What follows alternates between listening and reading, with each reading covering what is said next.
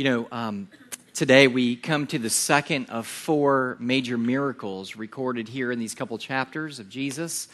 Uh, miracles that were set out to demonstrate Jesus' superior power over all things. And last week we saw that Jesus had the power over nature. Uh, and it was demonstrated as he calmed a violent storm that was really seeking and threatening the lives of his disciples. And today we're going to see that Jesus also, in a very similar way, has power, absolute power, over human nature. As we see that Jesus comes to calm a violent storm that's raging in the heart of a demon possessed man.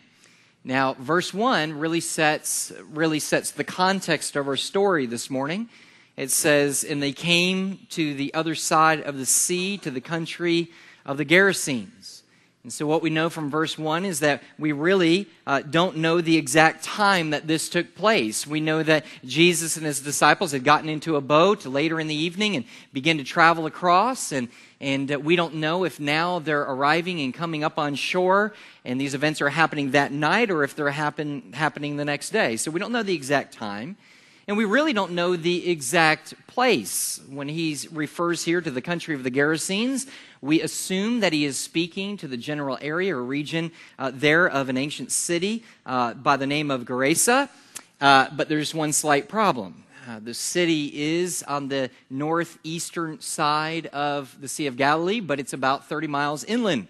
So we know that these events couldn't have happened right there in that city. So, how can we explain that? Well, um, uh, we would explain it and the fact that the author he knows his audience and he knows what cities they know and which ones they don't. And so as he's writing he's letting them know that this took place close to kind of around the city of Gerasa over there in that region. And he knows that his audience would probably be familiar with that. It would be a little bit like this. When, when i travel or go speak somewhere else or on vacation somebody will say you know you're chatting and they say well where are you guys from you, you know the feeling, right? And you're like, well, we're from Yulee. Well, where's Yulee? Yulee, Florida. And they sit there and they go, Where in the world is Yulee, Florida? And you go, Jacksonville. Do you know where Jacksonville is? Right? And they sit there and they say, Yeah, we know where Jacksonville is. And well, we're from Jacksonville. That's, that's where we're from. And, and the reason is because folks don't know where Yulee is. They know where this is. And so something probably very similar is happening here in Mark's language. And so he talks. We don't know the exact time, we don't know uh, really the exact place. Uh, we do believe that it's most likely a little bit north of there. There's a place that really fits this description. If you go there today, on the northeastern side of the Sea of Galilee, there's a place where, where really there's a bunch of hills and a bunch of jagged rocks and cliffs that kind of work their way down. And if you go there about, uh, about the third century, they built this nice church on there, kind of commemorating that that's the place where this event happened. But we can't be absolutely sure. But even though we don't know the exact time or the exact place, uh, we do know the exact happenings. Now, let me explain what I mean by that. You know something, one characteristic about Mark is Mark is usually very concise in everything that he says. Very concise. That's why the gospel is so much smaller than everyone else. and so, uh, usually when he speaks of something, he's just directly to the point and he moves right on.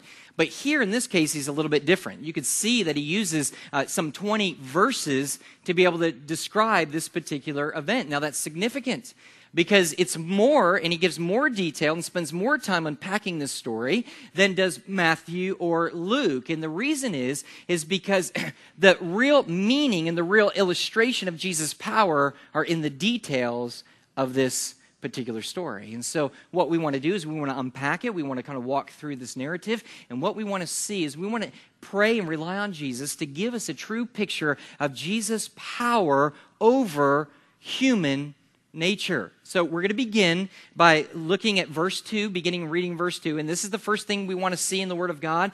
We want to see the destructive power of sin.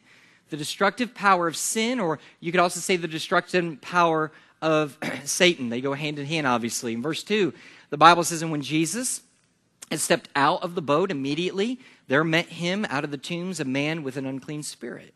He lived among the tombs, and no one could, could bind him anymore, not even with a chain, for he had often been bound with shackles and chains, but he wrenched the chains apart, and he broke the shackles in pieces, and no one had the strength to subdue him. Night and day among the tombs and on the mountains, he was always crying out and he was cutting himself with stones. Now, what Mark does here is he gives us a living, breathing illustration of the wretched destruction of sin and Satan and the life of a person. And so, so what we see is that this man, he's possessed by demons and he's constantly being harassed. He's constantly being troubled and tormented by these demons. And now he's become trouble himself in the, in the, uh, in the community in which he's lived. He's become a great nuisance, even to the point that now he's really threatening the physical well being of those that he loves and those who are in this community. So, of course, we believe anybody who might have loved this man, they're going to try to help him.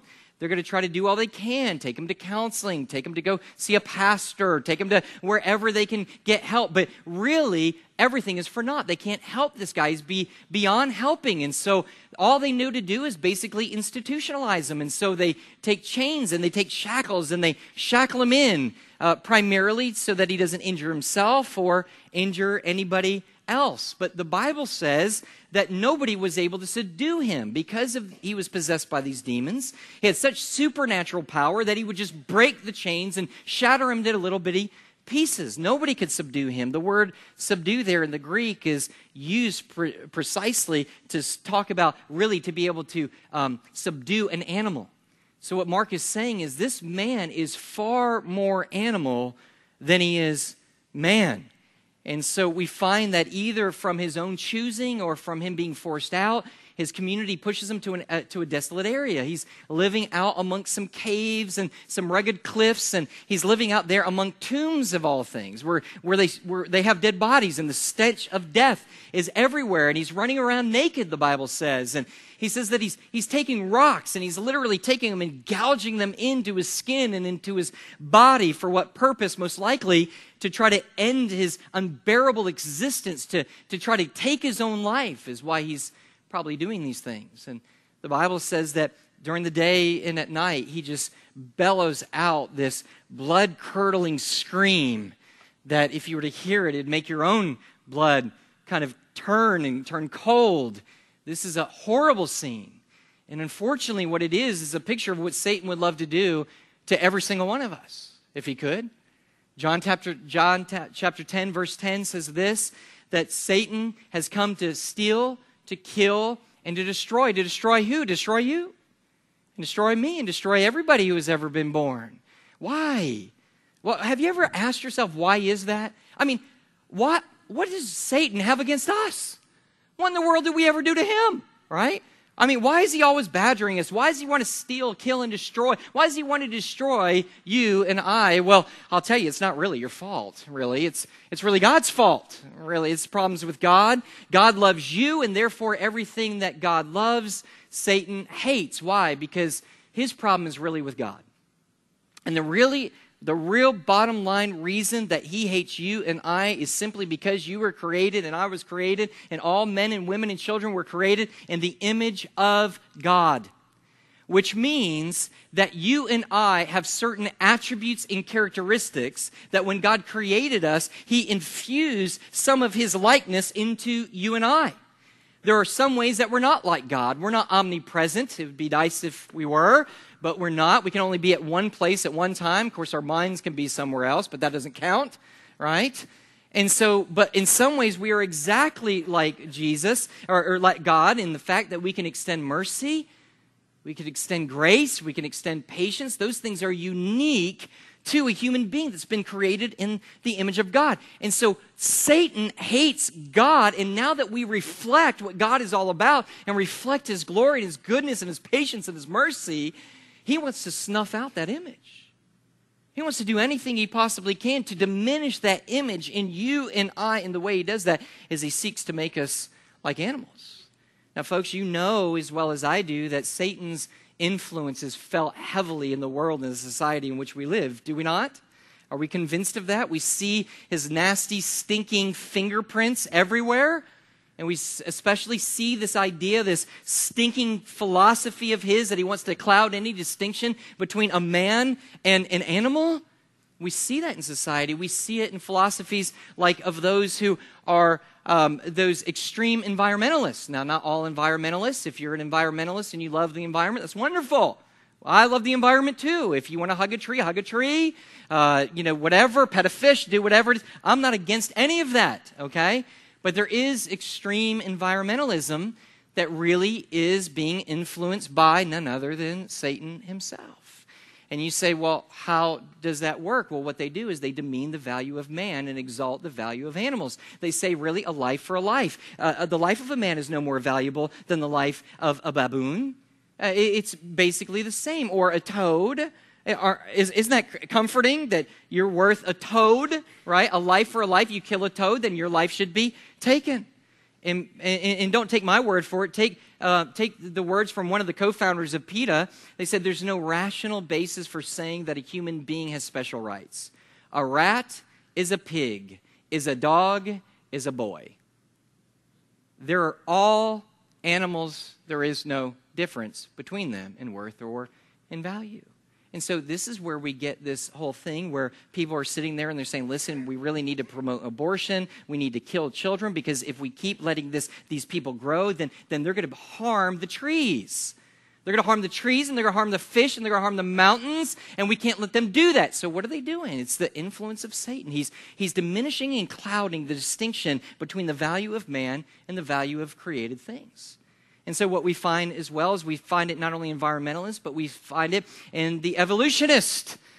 We see it there, right? Everything is, is, is evolving you know, everything is getting better, it seems like. Everything is, is, is, is becoming more wise. Uh, you know, we are nothing more than evolved animals, evolved monkeys. Uh, you can go to you can go to the zoo and you could sit there and, and, and you could sit there and go, hey, you know, we need to treat them with respect because that might be, you know, a long lost relative there. And so what they say ultimately is this: they say, listen, um, um, you might not be a monkey's uncle, but all of us have uncles who were monkeys, right? And so that's kind of their, their, their point. And again, it's attempt to blur the lines between humans and animals. It's the handiwork of Satan. We see it in hedonism.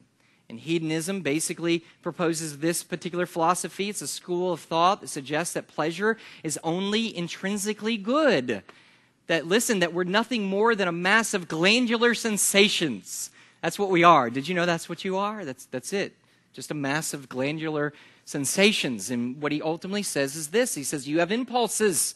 And the way to be happy is not to, to keep yourself from acting on those impulses, but to give in to those impulses. To live and let live. It, man, if it feels good, just do it. That's what the animals do. And you're just nothing more than an animal. You see that? But this is completely different than the, what the Bible says about us clearly different than how the Bible pictures mankind. The Bible says in Genesis 2, verse 7, and chapter 2, and 21 through 23, it teaches us that we are a special creation of God. We didn't evolve from anything. He says that when he was creating man, what did he do? He bent down, he took the dust, he formed it, and he breathed life into man. And then the creation of woman, few, few verses later, he puts man into a deep sleep. He takes his rib and he fashions her so to be a perfect match for him. There's something special about this creation. We know that we are created again in the image of God in Genesis 1:27, but when we look at verses 128, we also see that we were created above the rest of creation. There Adam and Eve were to subdue the earth and have dominion over the fish of the sea and over the birds of the heavens and over every living thing that moves on the earth. Now, let me be very clear. God has called us to be good stewards of the earth. Don't flick your cigarette. I don't know why you have a cigarette anyway, but don't flick it out the window. I saw that just yesterday. I'm sitting there and the smoke filled looks looks like some old like 70s or 60s movie, billowing with smoke. It opens up, smoke's coming out. I'm ready to go save them, and they just flick the cigarette out. I thought maybe there's a fire inside, but they were just smoking. Don't do that. Take care. We are supposed to be good stewards of what God has given us. But listen, we are created above. We are to subdue. God created all those things for His glory, but also for our well being, to supply because He's a good God for us. If you want to eat a fish, eat a fish. You can kill an animal to eat it. It's okay to do these things. That's why God has supplied these things for us. But there's a huge difference In, in, in, Psalm 19 basically says the heavens, and the essence there is that the heavens and the earth are declaring the glory of God. Everywhere you look declares the glory of God, shows you how great and mighty and awesome He is. But only you and I, according to Genesis chapter 1, can bear the image of God. And Satan wants to destroy it. Now, here we see that it, we're not really told how this man became demon possessed. I'm, I'm going to touch on that maybe just a, a, a, little bit later. But, but we're not told, but we are given specific uh, results, uh, the destructive results uh, and evidence of, of, of, of the destructive power of Satan in his life. What we find is he's trying to destroy everything. And this man lost the fellowship with his friends and family. That's what sin does. He lost his decency by running around naked. He lost his self control by living like a wild animal. He lost his peace, as indicated by his screams in the day and the night, and he lost his purpose to glorify God and to bear his image. And so I, I imagine what some of you are probably thinking. Some of you are thinking, okay, Brother Mike, what, what are you saying? Are you saying that all lost people are just like this demoniac, just like this naked, screaming, life taking, kind of a, a, a, miserable human being? Are you saying that every person apart from salvation is like this man? Is that what you're saying? All those people out there and the people in here who don't know Jesus, they're like these people? And what I would say is no. And yes. No, in this fact, no, in the fact that not all lost people are demon possessed. Uh, some I've wondered about. I've Met some deacons sometimes that I worked with. I wondered, you know, if there was maybe some demon possession there, not really quite sure. But l- let, let, me, let, me tell you, let me tell you this that, that not all, I'm, I'm not saying that at all. Well, Brother Mike, and I'm also not saying that every lost person has or will acts upon every sinful desire and impulse to the point of madness and self-destruction. No, I'm not saying that every person is as awful as they as they could be. Uh, not everybody is physically taking the life of other people or shooting people or doing all of these things. So, no, I'm not saying that we're exactly like this man, but I am saying in some ways we are exactly like this man in other ways. How is that? Well, number one, we are all hated by Satan, and Satan is an enemy who is seeking to destroy you. You need to understand that. You need to understand the gravity of that. In 1 Peter chapter 5, verse 8, it says, Be sober minded, be watchful. Your adversary, the devil, prowls around like a roaring lion, seeking someone to devour. He wants to destroy them and turn them into nothing more than a bubbling animal. That's what he wants to do. I'm also saying that every lost person is exactly like this man in this, as though is, is, even though every person may not have acted on every impulse of sin that they might have, that their hearts and my heart before Jesus saved me was just as wicked and saturated in sin as this man that we're reading about right here. We could act more sinfully, but we could not be more sinful. Sin has saturated every single aspect of your nature your mind, your heart, your thoughts, your actions. It's all in there. We were born underneath the curse of sin. We were born sinners. We sin because we are sinners. It comes naturally to us. And there's a third thing that is the same, and that is this is that each and every one of us are exactly like this man, and the fact that before we come to faith in Jesus Christ, we are as helpless as this man to rescue himself from the hands and the, and the destructive power of Satan. He couldn't, he couldn't deliver himself. He wanted to take his life to try to escape it. And I'm telling you right now, there's no way that you and I, by trying to be good people or just trying harder, trying to work harder, that we can ultimately escape the hands and the bonds and the chains of the enemy, the devil. You simply can't do it. And so, what we see here in the beginning of this chapter, we see uh, very clearly the power, uh, the, the destructive power of sin and Satan.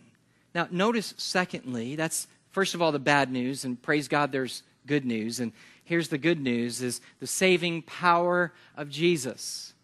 The saving power of Jesus. Amen?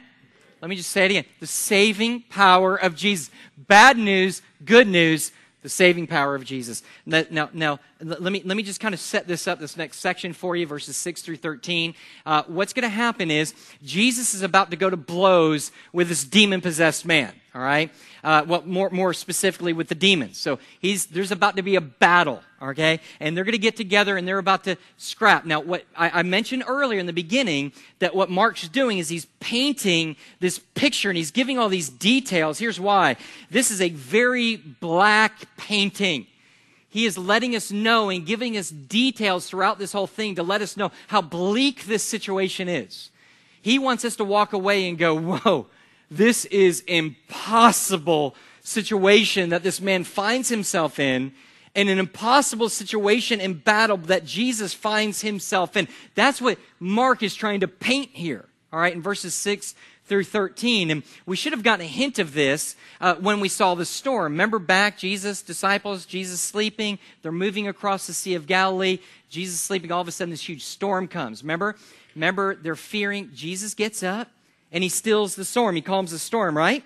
Well, the Bible says that he rebuked it.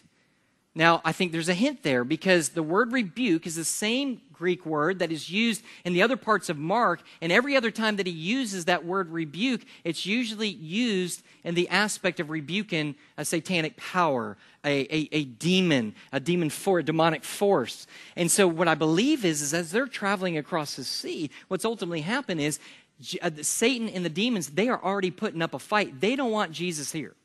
This is their home turf. This is their place. This is their home court. They don't want Jesus coming, so they fling a storm to keep him from coming to the other side. We see a hint there. But we also see a hint in the very land in which he was coming to.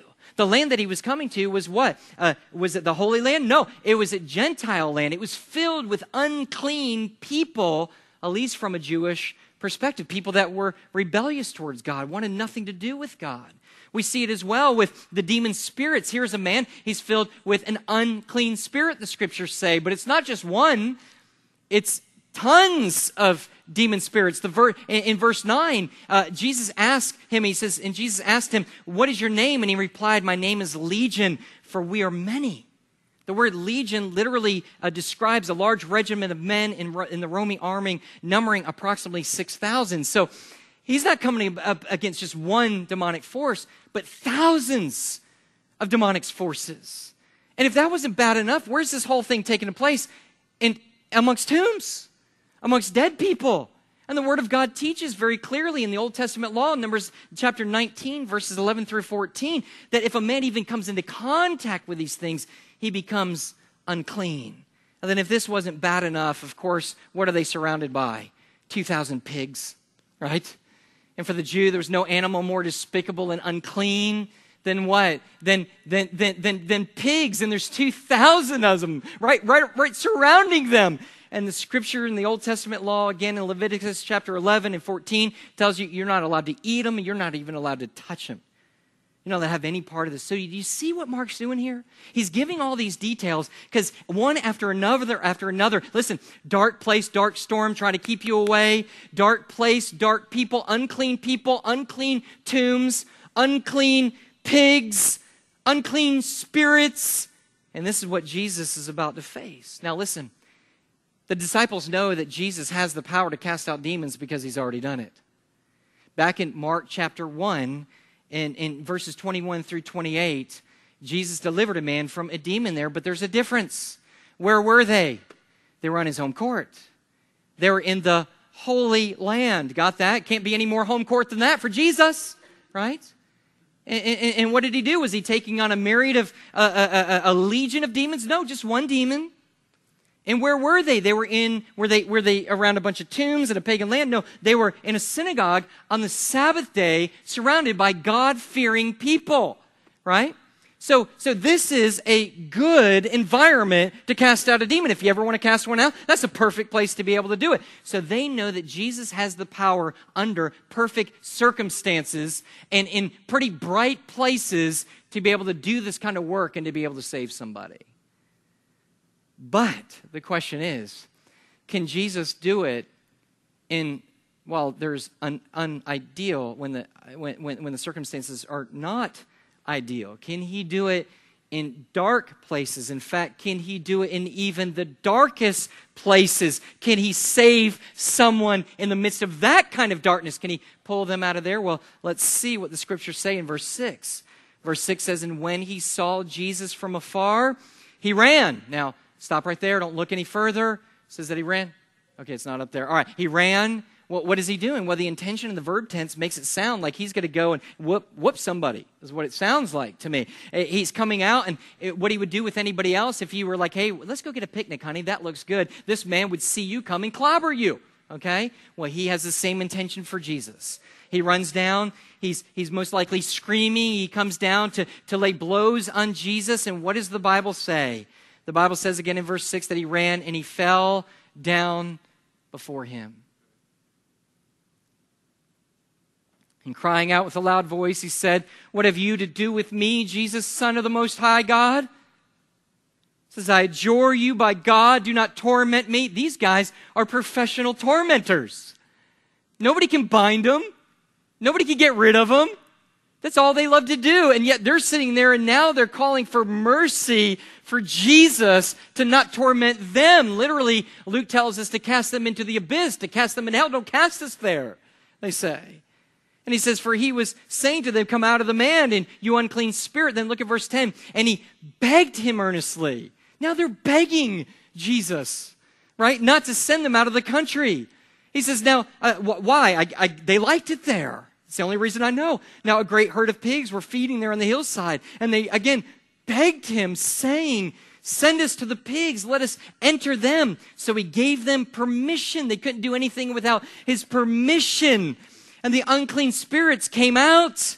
And they entered the pigs and the herd, and the number of about 2,000 rushed down the steep bank into the sea, and they drowned into the sea. I don't know about you, but I can't help but to read this and just think, wow, this is the most anticlimactic movie I've ever seen. Right? Because Mark has duped us. Do you kind of feel duped? Because here he is, and he is basically saying, dude, this is, this is, the battle royale of all battles. This is the rumble in the jungle, all right? This is going to be the fight night of all fight nights, the fight of the century. And he's kind of out there and he's kind of campaigning it, right? He's, he's the one that's supposed to be letting us all know, hey, you need to come see this fight. It's going to be Jesus against the greatest, biggest, darkest, horrible force you can imagine. Jesus isn't even playing at home. He's on the visitor's home court. It is doom. It is gloom. It is despair. The bell rings. He comes out to fight. And, and this is, and this is, this is what happens. He falls down. And, and I'm sitting there going, you know, I was kind of expecting 10 rounds. I'm kind of expecting Jesus at least work up a sweat, right? That Jesus is sitting there, and when Jesus comes up, he's black and blued a little bit. Maybe there's some tense moments where we don't know if Jesus is going to get taken by these 6,000 demons or not, and we're sitting back. And, but that's not it at all. The bell rings, he runs at Jesus, and he falls. Instead of falling on him, he falls at his feet, begging and pleading in full submission, asking permission for all that he does, crying out in anguish not to be tormented. And why does he fall? Jesus didn't swing at him. Jesus doesn't even speak to him. He falls because he's in the presence of the Most High. Just falls. He's in the presence of the Most High God. Jesus doesn't have to do anything. It's not as though Jesus has to fight the forces. I, I hear people say that, oh, there's going to be this great battle at the end times, and there is. We read about that, but it's going to be, and then God comes back, and there's just going to be this tremendous battle. But don't think of it as this long period of Jesus you know, brave kind of, you know, getting hit by things and swinging a sword. Jesus comes and it's over. And it's over. I want to tell you something just very quickly. Do you know what my job as a preacher is for you? Every week, it's not to give you five points to a better you, or three points to parenting, or six steps to stop drinking. It's for me to exalt and to give you a picture of the glorious Savior Jesus Christ. That's what it is. Why? Because when we grasp Him and we understand His power, that's what builds our faith. And so, what He's telling us here is this he, he, He's telling us very quickly, he's, he's telling us that Jesus has the power over the darkest forces and the darkest places. Where is your dark place? I had to stop and think just a little bit about our country. I'm going to preach a message on this next week, getting away from our study a little bit, just talk about the election a little bit. That should be exciting, right? Don't bring your campaign things. But next week, just going to talk a little bit about that. Before I go on vacation and you can't get a hold of me, all right, that's what I'm doing, and so I'm planning it. Okay? All right? So that's what we're going to be doing. So here, I think about our country, it's becoming an increasingly dark place. Look, look, it's looking gloomy in a lot of ways. And, and I'll talk about this, especially with some of the platforms that some of the parties are running on. They're running on a platform of killing children, right? And so we're going to be talking about that. This is a gloomy place. But you know what we need? We need Jesus to show up. Just need God to show up. Jesus, it looks bleak. But I don't need to buy a bunker. I don't need to hide in it. Don't need to do all those kind of things. Jesus is far more powerful and Jesus is in control. I was thinking about Julie Peterson, one of our young ladies who's been raised up. She's on the mission field. She's in a dark place in South Asia. She lives in a place that every single day and for hundreds and even thousands of years, they have been worshiping false gods. We know there is no false God, so what are they worshiping? They're worshiping demons.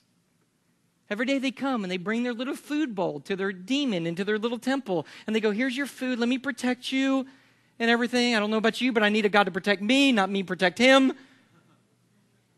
And he comes and he does these things, and, and I'm sitting there, and there's really no churches, and there's none of this, you know, grouping, and there she is in this very dark, wicked, demonic place. And you sit there and go, that could be overwhelming. God, can you even save these people? Mark goes, absolutely. Maybe you're sitting here and you know the people and you have friends and you have family, and maybe it's even the person sitting next to you right now, and you're thinking, and this is what we'll say. I've heard this time and time again as people talk, talking with me. I, I, need to hurry through this. He, he, says to me, he says, he says, Brother Mike, um, you don't understand my wife. You don't understand my uncle. You don't understand my husband. And I say, and I mean this in love and not in a demeaning way, you don't know Jesus. He's far more powerful than the darkest heart and the darkest mind. And when he shows up, demons flee. So we see a third thing. Third thing we see, and I'll finish very quickly. Y'all still with me? Last thing here the, the surpassing power of grace. surpassing power of grace. If this man had never received anything but him just to be delivered from, just to be saved from the stronghold and the destructive power of Satan, he would have received more than he ever deserved, right? I mean, he, it wasn't though he was looking for Jesus. It wasn't as though he was deserving of Jesus. He got into this particular situation by himself. How was he demon possessed? We don't know. But let me tell you how it normally works. A person just continually giving in to the lordship of Satan. And he's sitting there going, Satan goes, do this. Okay, I'll do this. I'll do this. I'll do this. Finally, he gets a stronghold in this guy's life. This guy has been running from God from everything that he poss- with everything he possibly can, running away from him.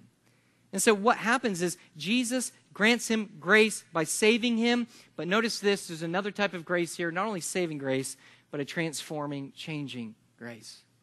Listen to the scriptures of verse 14. The herdsmen fled and they told it to the city and in the country. And the people came to see what it was that had happened. And they came to see and they saw the demon possessed man, the man who had the legion, sitting there, clothed and in his right mind. And they were afraid.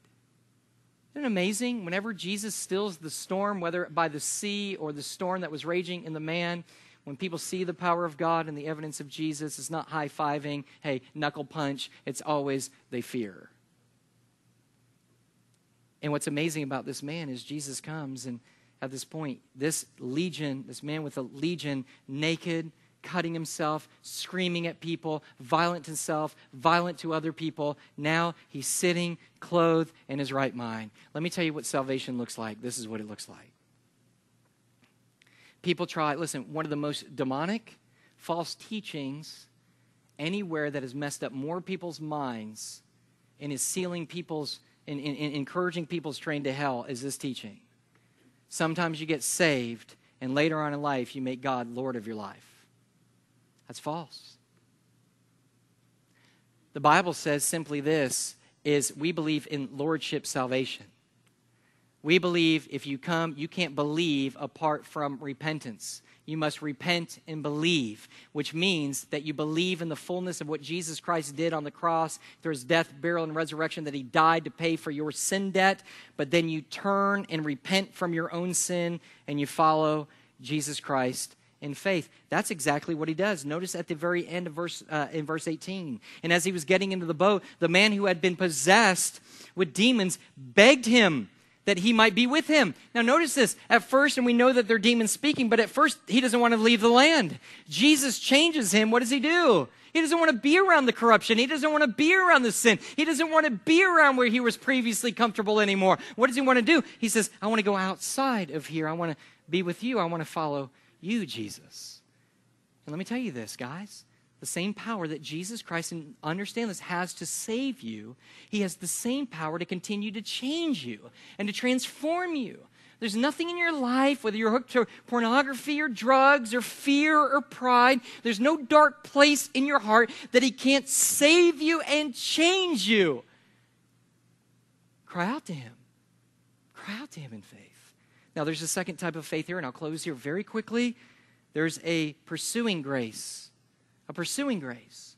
Did you notice the response? The, these folks fear. And then in verse 17, it says, And they began, uh, oh, excuse me, verse 16, and those who had seen it described to them what had happened to the demon possessed man and to the pigs, and they began to beg Jesus to depart. One man says, Don't leave Jesus. The other one says, Get out of here, Jesus. Leave here, Jesus, right? And so Jesus complies. He gets in the boat and he's walking away. Here's the Son of God. He's come to save them and to bring light into a lost and dying world. Guess what? The darkness doesn't like light. And so what Jesus has done is he's just destroyed their occupation. Do you know how much money this is going to ultimately cost them? Jesus, we would rather, we're, what's more important to us is our occupation and our money and our well being, our physical well being, than it is anything that you could do here. Get out of here. Now, Good thing I'm not Jesus. You with me? All right? You don't want me around here? I'm out of here. You know, give him the little thing, give him the hand, walk away. You don't want any part of me? I'm out of here. This is what Jesus does. He gets in the boat and he leaves. The man comes to him and he says, Listen, I want to go with you. Verse 19, here's the grace. And he did not permit him, said, uh, and he said, but he said to him, Go home to your friends and tell them how much the Lord has done for you, and how he had mercy on you. And he went away and he began to proclaim in the Decapolis how much Jesus had done for him, and everyone marveled. Instead of Jesus getting the boat and never returning, he left a witness. That's pursuing grace. They reject the grace. Jesus says, I'm going to leave a witness, and they're going to continue to tell you about me and continue to show light. What incredible grace that is. Now, I don't know about you. I know some of you were saved when you were very little. But I know some of you are saved maybe in a little bit older in life. You might be able to get this a little bit more. How many times that God graciously began to reveal himself to you? How many times you heard the gospel of Jesus Christ and you said, No, I'd rather, I'd rather keep my pigs. I want my pigs. I want my way of life. I, I don't want you, Jesus. I don't want anything to do with you, Jesus. And you're pushing them off and you're pushing them off and you're pushing them off. But what does Jesus do? Pursuing grace. He just keeps coming back. And he's got a witness and he keeps telling you the goodness. And if you've been doing that today, here is another pursuing grace in the form of this preacher who doesn't know a whole lot, but he knows this. Let me tell you this what Jesus has done for me. He's forgiven me, a sinner. He saved me by his grace. I don't deserve it. He called me and he drew me and he saved me and he changed me. You know, here's a wonderful thing we keep trying to promote for all of us not to have these mass revivals in our church, and I'm not completely against those. Those can happen, but it was never intended primarily to happen that way. God had intended for each and every one of us to take the responsibility to open up our mouths and share the gospel of Jesus Christ with our neighbors, friends, as we're going eh, eh, eh, about. We share and proclaim the gospel. You say, Brother Mike, I don't know what to do. Just follow Jesus' instructions. Just tell them all that the Lord has done for you. What has He done for you? He saved me. Saved you from what? From my sin, from self, from hell, from destruction, from the bonds and the chains of sin, from the hands and the bondage of Satan. He made me a child of God. He adopted me as his own. And now he has prepared a place for me and he's indwelt me with his spirit. And now I'm becoming more like him each and every day. And he's given me eternal life and it will give me eternal rewards. But most of all, he's given me Jesus. Share that. Do you know Jesus? Do you know this Jesus? Two responses either one, you don't know him in the sense that you've never met him, you've never come to faith in him, or number two, you don't know this Jesus. You know saving grace, but still in your life things are too dark, too, too gloomy, people are too lost. Nobody is too lost. No darkness is too great. He is bigger, He is stronger, He is greater, He is able. Jesus, we thank you and we praise you, God, for this morning. God, I thank you for the patience of our gracious people to allow me to go over just a little bit. But now is the time, God, to do business with you. God, any of those who are here this morning who don't know you, I pray that they will bend a knee in repentance and come in faith. God, I pray that if it's not